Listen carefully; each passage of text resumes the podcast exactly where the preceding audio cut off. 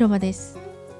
健康に関わる4名の健康ナビゲーターが日替わりで15分の番組を皆様にお届けします。月曜日は笑う薬膳の日。国際注意薬膳師小池美恵が身近な食材で毎日続けられる料理を美味しく食べたら笑顔になった。そんな薬膳をお届けします。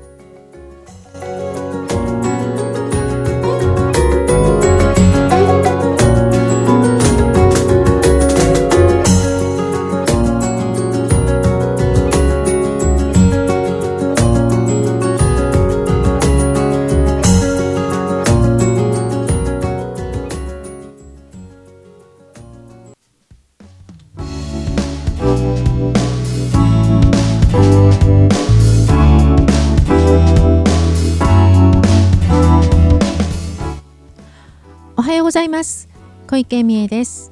2月1日いよいよ2月になりました、えー、明日は節分です。皆さん先週言ったようにお豆の準備は OK でしょうか。ねようやく春になってきましたのであの春の養生の話を今月はしていきたいなと思うんですけれども春の一番中心はやっぱり血なんですよね。でその血の話をしたいなと思い今日は近藤先生に来ていただきました。おはようございます。よろしくお願いいたします。よろしくお願いいたします、はい。なんかどうしてもやっぱり鍼灸針灸っていうと血の巡りとかって私は思うんですけれど、はい。はその鍼灸の先生から見るなんでしょうね。血が巡ってる状態ってどういうことなんですかね？そうですね、うん。あのよく健康っていうのは無感何も感じないって言ったりしますけれども、はい。はいあの巡ってる状態っていうのは滞りがないこと、なるほど、うんっていうふうに考えられますね、ええええ。ですから、えーその滞りがある場所っていうのは、うん。どうしても余分なものが溜まりやすいという形で考えられるので、鍼灸における体のエネルギーは、まあ、心液体液状のものも含めますけど、はい。大きく分けて気と血。気と血はい、なので、ええ。気血補射と言いますけれども、余分なところから足りないところへ、エネルギーのバランスを取るのが鍼灸の治療ということになりますね。なるほど、はい。そうするとあ薬膳も実は放射腸といって、まあ、ち調整の腸が入るんですけれど、この3つをうまく組み合わせて料理作るんですけど、はい、やっぱり同じなんですね。そこはかなりい近いかと思いますあね。あそうなんですか。あのおそらく共通してある考えっていうのは、ええ。やはりあの外から加えるばかりではなくて、はいはい。あるものがきちんと使えること、うんうん。うんえーハリキューは特にですねはい。あのあるべきところにあるということが重要なんですよね。なるほど。ただこれ西洋医学的にも同じようなことがあって、ええええカルシウムの沈着なんて言われますけれども、血管だとか関節に石灰化とかいう形でついてしまうと、これは体の問題になりますけえれども、そういうことがないようにあるべきところにあるというのが健康な状態、それあがー。目に見える石灰とかカルシウムだけじゃなくてエネルギーにも言えることがハリキューということに言えるまずですかね。例えば先生経絡のところによくツボがあってはい、言いますけど、一つの経絡で、はい、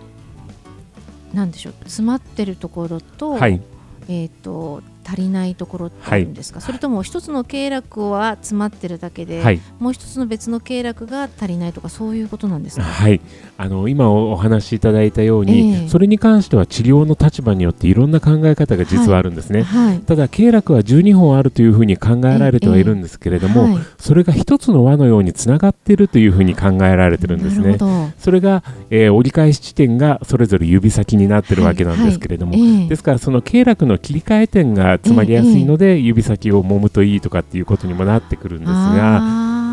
なので経絡上の一つの詰まりを見ることによって、全体が良くなる場合もありますし、はい。それだけではあの対処できないような時に他のところもつ使っていったりっていうこともあるんですね。うんですからまずはそのこう詰まるポイントといいますか、はい滞りのある場所に対して、ええ。えー、と流れを良くしてあげるっていうようなところになりますかね。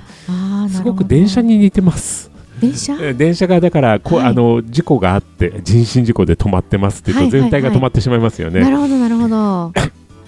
その時にそこをちゃんとこう通してあげないと、はい、まずは通してあげないと、はいはい。あの全体を動かすことができないというようなところになりますね。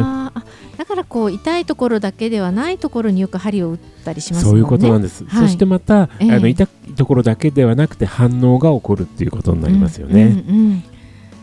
人の体って不思議ですよね。そうですね、ねえ。あの不思議なのと同時に非常に合理的にもできてるというふうにも言えます。逆。のことも考えられるね。あそうですね。ですから、あの実はあの起こってる現象っていうのから見ていくと、あのどちらかというと私たちって言いますか治療する立場の人間っていうのは、あの痛いところの症状をお聞きしたときに、ええええここにも反応があるはずだと思って探したりするんですよね。なるほど。それはいきなり離れてるところがあのなんでそんなことでっていう不思議というよりは、えこういう状況の時にはここにも出るだろうなっていうような見方は常にするんですね。えすごいですね。ですからあのいきなりこうなんかこう不思議なところというよりはやっぱり、ええええあの先生たちから見たらそれはもうちゃんとすこうあるだろうと理由があるところはいってことなんですね。えーところに探すんですなねる。ほどそうか奥深いというか、うん、やっぱり面白いなと思いますよね。ですからあの気血そん。特にあの血を巡らせるためにその気が必要だったりっていうふうにお互いが補い合ってるので、確かにそうですね。ははいいはい、あのその時にうん。どうしてもこうエネルギー不足にお陥ってしまうような時に外から足していったりとか、うんうん。もしくはその足すっていうよりは日常の食生活の影響などはすごくこう針の反応の出方には影響するっていう面はありますね。確かにそうですね。あの足りないものをその別の命である食材からいただく感覚ですもんね。えそうですね、うんうん。ですからあとはあのできることならば負担にならないようなもの、はいはい、あの消化したりとか、ええそういうことが、ふえー負担になってしまったりあと水分と結びついてうん体に残ってしまったりとかっていうもの、ことがないものを取っていただけると、うんえーこちらとしては非常に巡らせやすいということにはなるかと思います。どちらも結びついてるんですね。えーそうですねねお互いが補完し合ってると思います。えーえーいいお話をありがとうございました。はい、こちらこそありがとうございました。はい今日も楽しみにしております。はい、近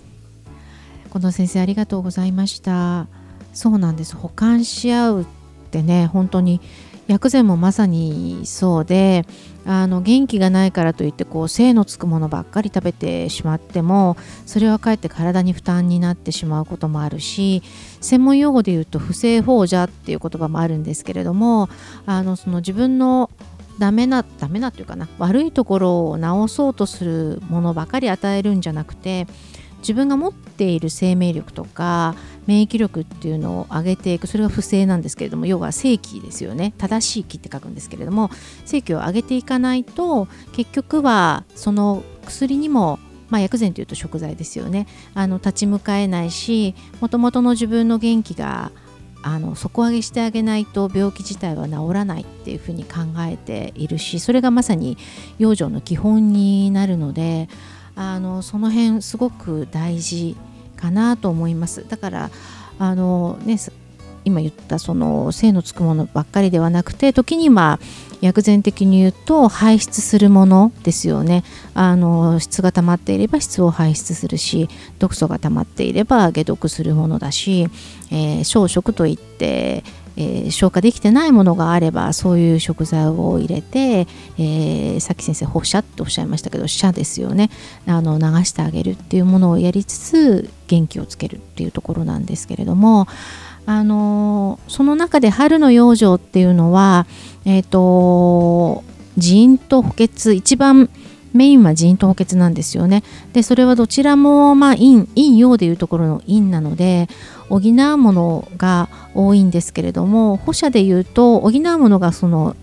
陰体の潤いを与えるというところと、えー血を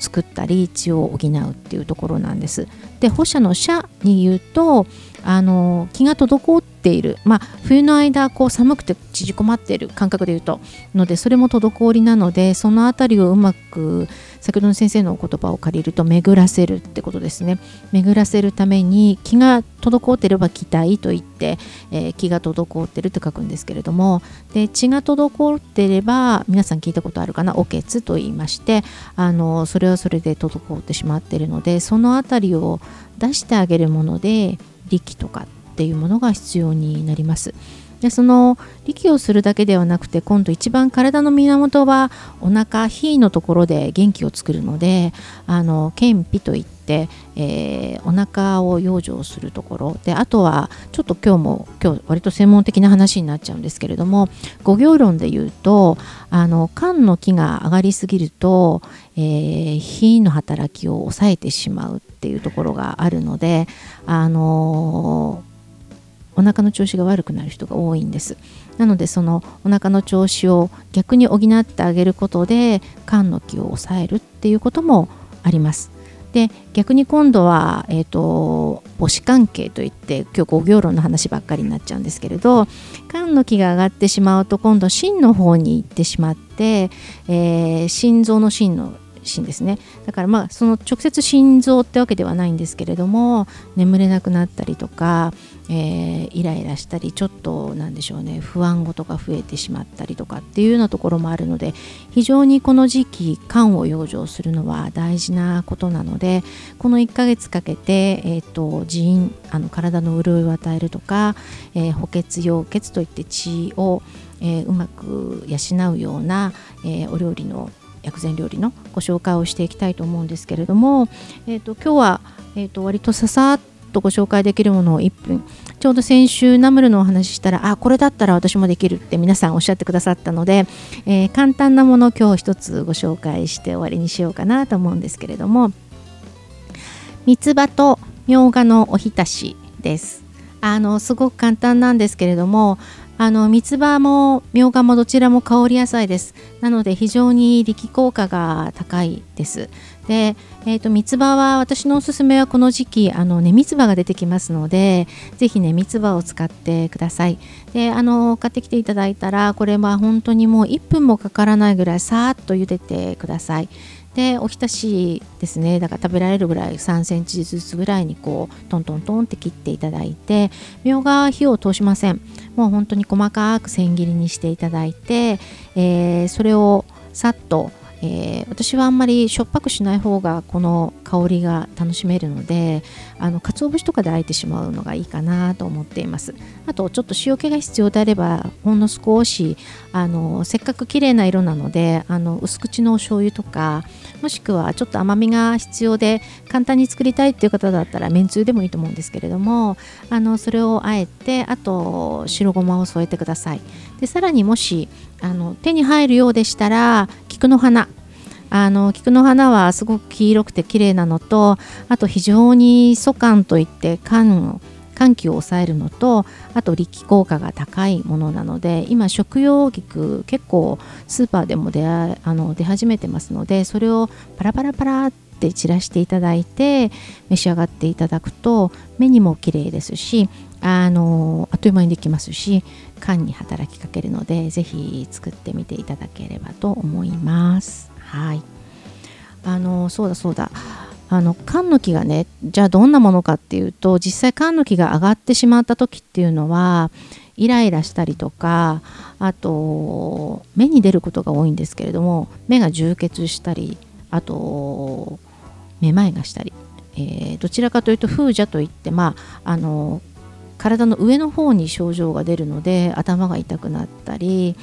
あとは、まあ、そうですね血圧があの普段より高くなったりするような方もいらっしゃるかもしれませんしさっき言ったそのお腹の調子があまり良くないっていう方に出る場合は、えー、ゲップが出てしまったりちょっと消化胃がもたれたりなんていうこともありますのでそんな症状が出始めたらあちょっと肝の気が上がってるかななんていうふうに思って今の三つ葉とみょうがのおひたし食べてみてください。はい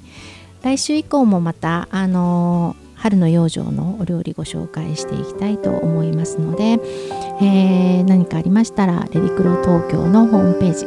体の広場の Facebook、Twitter などにメッセージをお寄せください。なるべく簡単な方がいいかもしれませんよね。ですので、あの今月は割と簡単なお料理をご紹介していけたらいいかなと思います。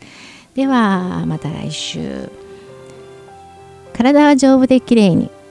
心は豊かで穏やかにそして自分らしく輝くように